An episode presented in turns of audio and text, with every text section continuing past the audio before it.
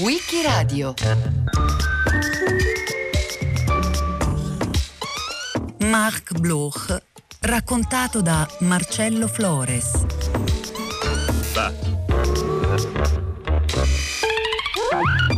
La sera del 16 giugno 1944, 28 prigionieri della prigione di Montluc, a due chilometri da Lione, sono condotti su un camion eh, scoperchiato, ammanettati due alla volta e condotti di fronte al quartier generale della Gestapo.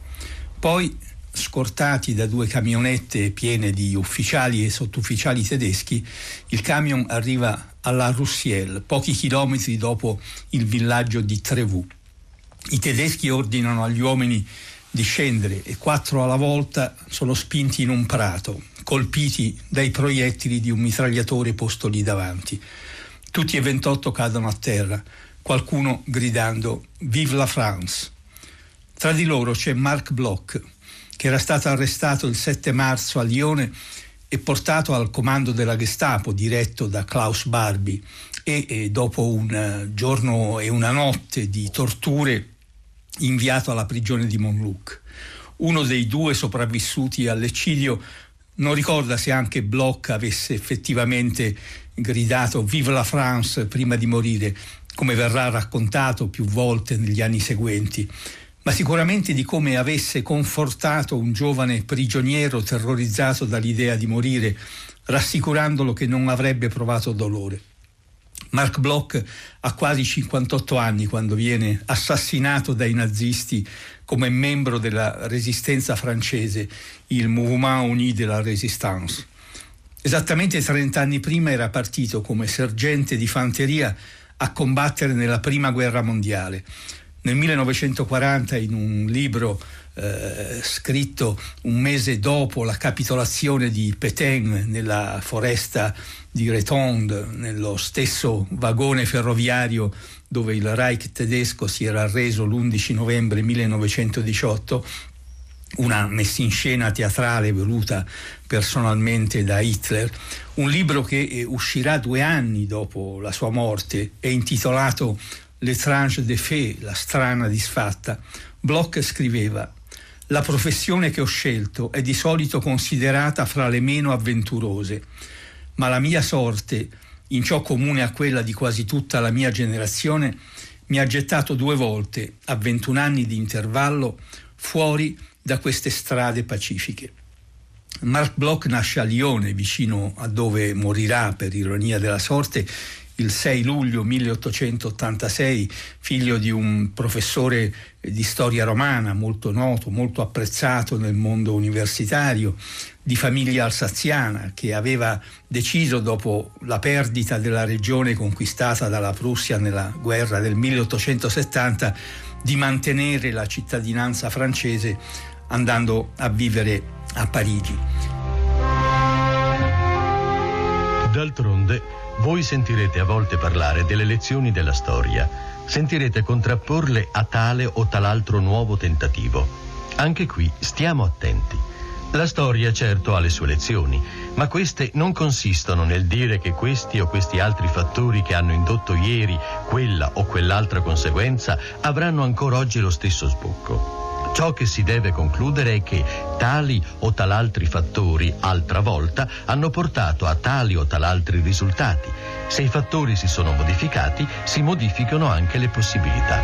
Ora noi sappiamo che i fattori dominanti della vita sociale sono in perpetua evoluzione e nessuno fra noi, credo, potrebbe più dire con Machiavelli che vi sia almeno qualcosa di immutabile, l'uomo perché noi non ne dubitiamo affatto, anche l'uomo cambia nella sua mentalità e financo nell'intimo del suo essere fisico. Non foss'altro perché è cambiata nel corso delle epoche la sua alimentazione molto profondamente. In una parola, non va verosimilmente miglior definizione della storia che questa. La storia è la scienza di un cambiamento e sotto molti aspetti una scienza delle differenze.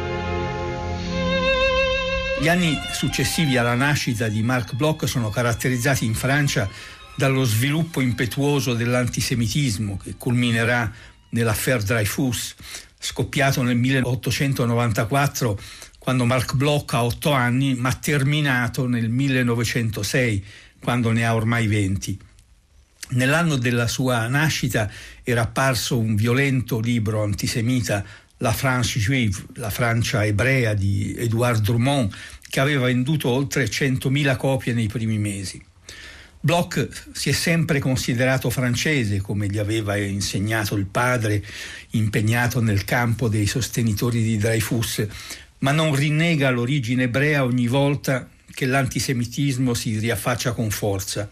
Proprio nella strana disfatta, ad esempio, si dichiara ebreo per nascita e durante l'occupazione tedesca e la Francia di Vichy riafferma il diritto a essere considerato francese ed entra in polemica con eh, la Union Générale des Israélites de France, coinvolta nell'accettazione della nuova legge del 16 gennaio 1942 che lasciava ai nazisti il controllo sugli ebrei in Francia.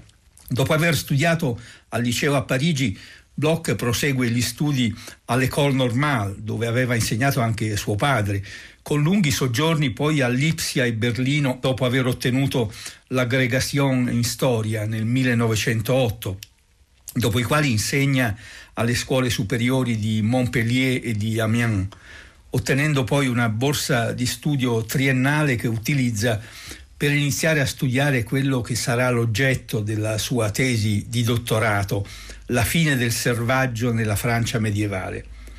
È in questi primi anni che Bloch compie alcune scelte che segneranno per sempre la sua storia professionale, facendone senza alcun dubbio uno dei maggiori storici, se non il maggiore, del XX secolo.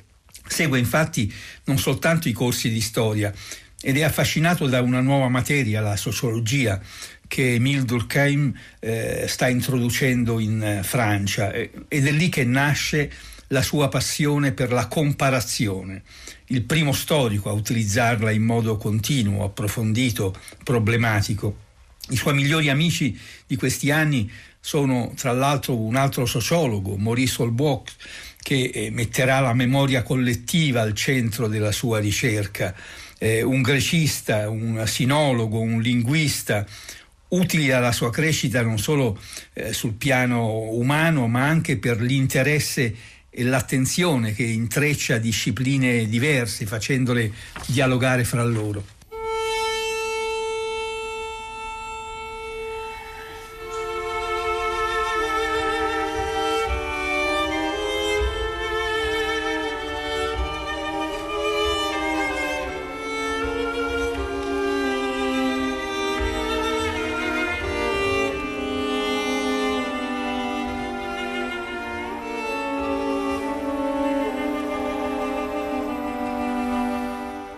Scoppio della Prima Guerra Mondiale nell'agosto 1914, Bloch è inquadrato come sergente e la sua compagnia eh, nel momento in cui sta per entrare in Belgio è fermata eh, per alcuni giorni in trincea, vede la prima ritirata del disastro delle Ardenne e riuscirà a partecipare al primo combattimento soltanto il 10 settembre, venendo ferito a un braccio. Bloch memorizza gli aspetti più terribili ma anche più nuovi per la sua generazione che eh, ha conosciuto in quei mesi eh, di guerra eh, e che noi conosciamo dai racconti ormai di tanti testimoni e dalla ricerca degli storici.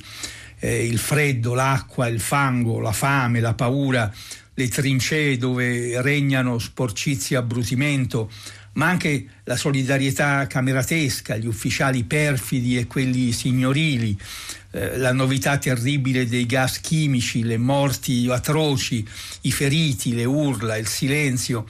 A questo aggiunge delle considerazioni che diventano oggetto di uno studio famoso, La guerra e le false notizie, pubblicato nel 1921 con parti del suo diario di guerra, che inizia a pensare quando si accorge della ripetizione di dicerie infondate o inventate o frutto di errori, come capita a lui che adesso è inquadrato nel servizio informazioni, quando assiste a un interrogatorio in cui la città di Brema viene confusa con quella di Brain e tutti sono predisposti, come dirà, a distorcere le testimonianze in accordo con le opinioni comunemente accettate, in questo caso quelle che i tedeschi avevano spie ovunque che gli avvertivano delle azioni dei francesi. Bloch, che resta nel personale dell'intelligence anche dopo l'armistizio, viene smobilitato il 13 marzo 1919 col grado di capitano e tre medaglie al valore ottenuto nel corso della guerra. Viene chiamato all'Università di Strasburgo, che ritorna alla Francia con l'Alsazia-Lorena dopo 45 anni, dove insegna anche Holbox, Georges Lefebvre, ma soprattutto Lucien Febvre, più anziano di lui di otto anni, con cui darà vita a quella vera e propria rivoluzione storiografica, rivoluzione nella metodologia e nel modo di guardare al passato, nell'attenzione alle forme più diverse di documentazione e nell'intreccio con le altre discipline, eh, l'economia, la sociologia, il diritto, ma anche la storia dell'arte e la letteratura, che sarà costituita dalla rivista che entrambi, Bloch e Fevre, dirigeranno per oltre un decennio. Gli Annales d'Histoire économique et sociale, che inizia a uscire nel 1929, anche se è fin dal 1921 che i due storici dell'Università di Strasburgo pensano a creare una nuova rivista internazionale. Nel Medioevo, ad ogni venerdì santo, i re d'Inghilterra adoravano, come tutti i buoni cristiani, la croce. Nella cappella del castello in cui risiedevano in quel momento veniva drizzata una croce, una reliquia miracolosa che a quanto pare Edoardo I aveva conquistato ai gallesi e nella quale era inserita, si credeva, una particella del legno su cui era stato inchiodato Cristo. Il re si poneva a una certa distanza, si prosternava e senza levarsi si avvicinava lentamente all'insegna divina era l'atteggiamento prescritto per quell'atto da tutti i liturgisti. In questo gesto d'adorazione, dice Giovanni d'Avranches, occorre che il ventre aderisca al suolo, perché secondo Sant'Agostino, nel suo commento al Salmo 43, la genuflessione non è un'umiliazione perfetta, ma in colui che si umilia aderendo interamente al suolo, non resta nulla che permetta un sovrappiù di umiliazione. Sotto i plantageneti, al più tardi a partire da Edoardo II, il cerimoniale del Buon Venerdì, e così gli inglesi chiamano ancora oggi il Venerdì Santo, si arricchì per il re di una pratica singolare che non apparteneva al rituale consueto. Ecco che cosa avveniva in quel giorno nella cappella reale. Non appena terminate le sue prosternazioni, il monarca inglese, accostandosi all'altare, vi deponeva l'offerta di una certa quantità di oro e di argento, sotto forma di belle monete, fiorini, nobili o sterline. Poi le riprendeva, le riscattava, come si diceva, mettendo al loro posto una somma equivalente in monete qualsiasi e con i metalli preziosi donati per un momento e quasi subito recuperati, faceva poi fabbricare degli anelli. È evidente che questi, ultimo termine di operazioni tanto complicate, non erano anelli ordinari, erano considerati capaci di guarire da certe malattie coloro che li portavano. Ma quali malattie esattamente? I documenti più antichi non lo precisano. A nous a donné pour médecine divergent, dice un'ordinanza di Edoardo II. Anuli medicinales si limitano a indicare i conti della reggia. Ma nel secolo XV compaiono alcuni testi più espliciti. Vi si legge che quei talismani erano considerati capaci di alleviare i dolori o spasmi muscolari e più particolarmente l'epilessia, donde il nome di cram rings, anelli contro il crampo, che troviamo loro assegnato e di cui ancora oggi gli storici inglesi si servono per designarli. Come vedremo subito, lo studio della medicina popolare comparata tende a provare che fin dall'origine li si considerò come specializzati in quel genere determinato di cure miracolose. Nel 1924 intanto Bloch pubblica un volume che non viene immediatamente accettato con pieno favore, ma che col tempo diventa una pietra miliare della nuova storiografia che eh, gli Annaldi fonderanno in tutto il mondo qualche anno dopo, i re taumaturghi. Bloch aveva pensato al tema già prima della guerra, usando fonti e testimonianze della medicina e della psicologia, dell'antropologia e della letteratura, Bloch eh, ripercorre le origini, lo sviluppo e la durata di una eh, credenza eh, che eh, era durata per più di otto secoli, quella della capacità dei re di guarire i malati di scrofola con l'imposizione delle proprie mani su di loro. Anche qui la comparazione tra Francia e Inghilterra, che sarà presente in molti dei suoi lavori, apre il campo a uno studio, quello delle mentalità che sarà tra i più innovativi a partire proprio da questa sua opera. La capacità eh, di Bloch mostra negli anni successivi che è capace di analizzare in modo nuovo e profondo la società e il potere nel Medioevo. Approfondisce il metodo comparativo che per il Medioevo aveva cominciato a usare già Henri Pirenne, che viene coinvolto nella eh, organizzazione, nella eh, produzione eh, delle annal e si traduce in opere fondamentali sul feudalesimo, sulle caratteristiche e peculiarità della società rurale francese. I primi dieci anni di vita degli Annales eh, coincidono con un decennio di cambiamenti tumultuosi nella storia europea e mondiale.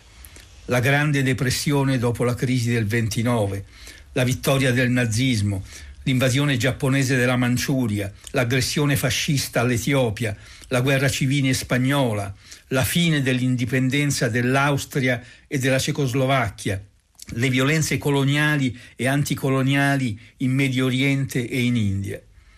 Nel frattempo, negli Annal si affronta eh, la nuova metodologia, nuovi punti di vista non soltanto riguardo ai secoli del Medioevo, ma anche ai secoli eh, dell'età moderna, soprattutto della prima età moderna, quelli che vedono i segnali della nascita del mondo capitalista che sarà analizzato dalla rivista anche poi nel dopoguerra.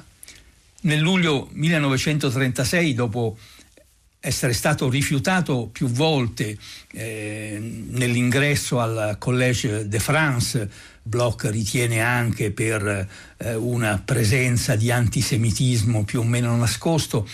Bloch viene nominato professore alla Sorbona e si trasferisce a Parigi proprio mentre inizia l'entusiasmante avventura del Fronte Popolare, della vittoria delle sinistre, ed è eh, proprio grazie al nuovo incarico che può riprendere eh, gli studi che produrranno nel 1939 e, e 40 il suo capolavoro in due volumi, La società feudale. Qui Bloch dà mostra della sua abilità di comprendere insieme, padroneggiando lingue diverse, diritto, letteratura, iconografia, geografia, psicologia, oltre che naturalmente a tutte le fonti della storia per offrire una nuova e originale interpretazione della struttura dell'Europa occidentale centrale tra il IX e il XIII secolo. In realtà Bloch, prima ancora della pubblicazione del secondo volume, deve indossare nuovamente la divisa. Contemporanei dell'assolutismo monarchico, Boulainvilliers e Montesquieu consideravano il frazionamento della sovranità tra una moltitudine di piccoli principi o persino di signori di villaggi come la più stupefacente singolarità del Medioevo. Questo carattere, appunto, ritenevano di esprimere pronunziando il nome di feudalesimo, poiché quando parlavano di feudi pensavano ora a principati territoriali, ora a signorie, ma di fatto né tutte le signorie erano feudi, né tutti i feudi erano principati o signorie. Le parole sono come monete molto usate. A forza di circolare di mano in mano, perdono il loro rilievo etimologico. Oggi, nell'uso corrente, feudalesimo e società feudale ricoprono un intricato complesso di immagini, in cui il feudo propriamente detto ha cessato di figurare in primo piano. Lo storico, purché tratti tali espressioni come il cartellino ormai consacrato di un contenuto che deve essere ancora definito, può impadronirsene senza maggiori rimorsi di quelli che prova il fisico, allorché, a spregio del greco, persiste a denominare atomo una realtà che egli passa il suo tempo a dividere. L'8 luglio 1940 In una lettera a Fèvre, Bloch scriverà È inutile commentare gli eventi. Essi superano in orrore e in umiliazione tutto ciò che abbiamo potuto sognare nei nostri peggiori incubi. Bloch ha vissuto l'Odissea e la tragedia della ritirata di Dunkerque, eh, viene condotto in salvo eh, in Inghilterra e nel giugno 1940 è di nuovo in Francia, questa volta in Normandia e poi in Bretagna, dove lo coglie a Rennes la richiesta di armistizio che Petain rivolge ai tedeschi il 18 giugno.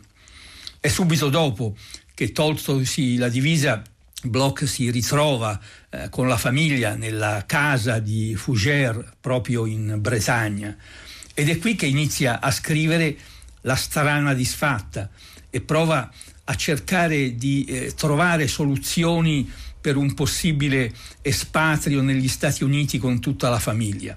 Ottiene un incarico all'Università di Strasburgo che si è trasferita a Clermont-Ferrand per evitare di rimanere nel territorio occupato dai eh, tedeschi eh, e ci riesce grazie ad amicizie e riesce a superare anche le nuove disposizioni antiebraiche che nel giugno 1941 anche la Francia di Vichy deve prendere eh, e che eh, vengono escluse per un gruppo ristretto di professori di eh, chiara fama. Per tre volte il trasferimento negli Stati Uniti sembra vicino, eh, ma eh, l'impossibilità di portare con sé tutta la famiglia, ha la madre vecchia e malata, ha soprattutto due figli in età di leva che quindi non riescono ad avere il visto necessario, eh, spinge Bloch a scegliere alla fine di non andarsene, di non partire da solo e di restare insieme alla famiglia nella Francia di Vichy. Nell'estate del 41 viene trasferito a Montpellier, dove inizia a prendere i contatti con i primi gruppi della resistenza, tra cui quello raccolto attorno al giornale Combat, dove sono già inseriti i suoi eh, due figli, e ai Franc-Tireur. A Montpellier Bloch aveva portato con sé un manoscritto su cui lavorava ormai da più di tre anni e che verrà anch'esso pubblicato postumo, cinque anni dopo la sua morte, nella forma ancora non conclusiva su cui avrebbe voluto ancora lavorare. Apologie pour l'histoire, apologia della storia o il mestiere di storico, nella traduzione italiana. Le parole iniziali del libro, dimmi papà, a cosa serve la storia, mostrano già eh, l'intenzione di fare i conti pubblicamente e per tutti i lettori con la professione cui ha dedicato la propria vita con tanta intensità. La storia per Bloch è la scienza degli uomini nel tempo, da ripercorrere con intelligenza e immaginazione. Il volumetto di Bloch, per quanto lasci ogni tanto quasi interrotti dei ragionamenti che sicuramente avrebbe potuto riprendere se fosse vissuto, rimane ancora oggi una lettura indispensabile per ogni studente di storia, ma anche per ogni persona che ami tuffarsi nelle vicende del passato. La sua attualità sembra crescere col tempo, come le indicazioni metodologiche che ancora ci illuminano. Perciò, financo nelle testimonianze più decisamente volontarie, quel che i testi ci dicono espressamente ha smesso oggigiorno di essere l'oggetto preferito della nostra attenzione.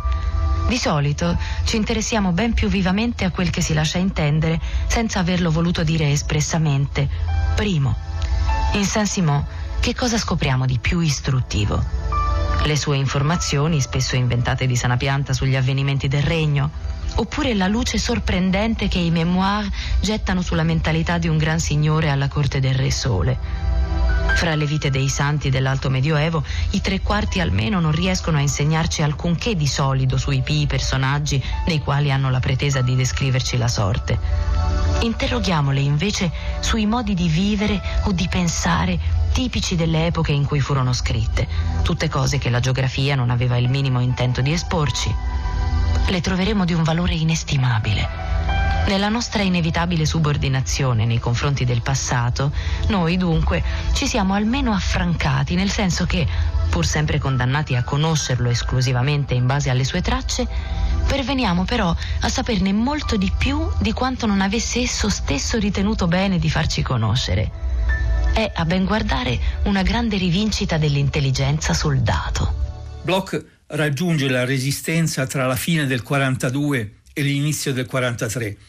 Lo fa per patriottismo, perché è un ebreo ormai fuggitivo dopo la fine della finta indipendenza di Vichy, perché l'azione gli sembra in quel momento più importante della riflessione. Ha ormai 56 anni e l'aiuto che può dare è essenzialmente organizzativo e sul terreno dell'informazione, della stampa, del collegamento tra i gruppi resistenti che proprio a inizio del 43 i Franc Tireur e i gruppi di Combat e Révolution si sono uniti nel Mouvement Uni de la Résistance. Contemporaneamente si interroga e scrive sul futuro dell'educazione, di cui sogna e delinea una profonda rivoluzione nella nuova Francia.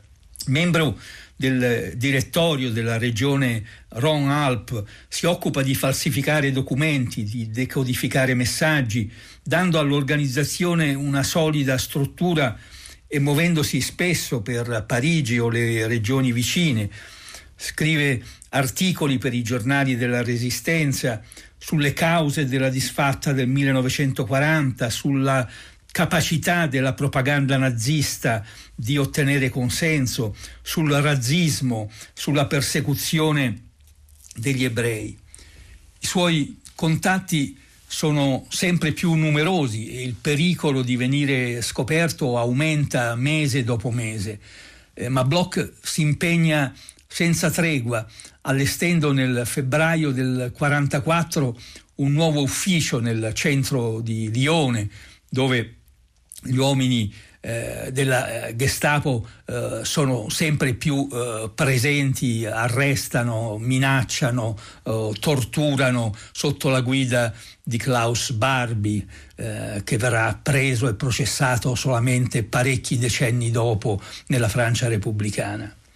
Per l'8 marzo è previsto un incontro plenario di tutti i membri del direttorio della Resistenza, dei gruppi della Resistenza, ma proprio il giorno prima iniziano i primi arresti. Narbonne, questo è il nome di battaglia di Bloch, cerca di fuggire prima dell'arrivo della Gestapo nel suo quartiere, ma il proprietario di una panetteria riesce a mettere i nazisti sulle tracce dello storico. La migliore biografia eh, su di lui, scritta dall'americana Carol Flink, si conclude con queste parole che non possiamo che condividere.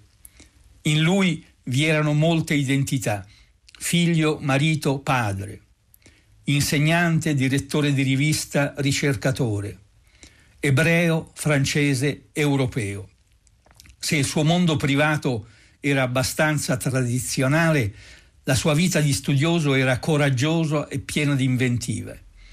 Nella persona di Narbonne, Marc Bloch entrò lui stesso nella storia, combattendo l'angelo che sta a guardia della secolare conoscenza e della conoscenza di sé.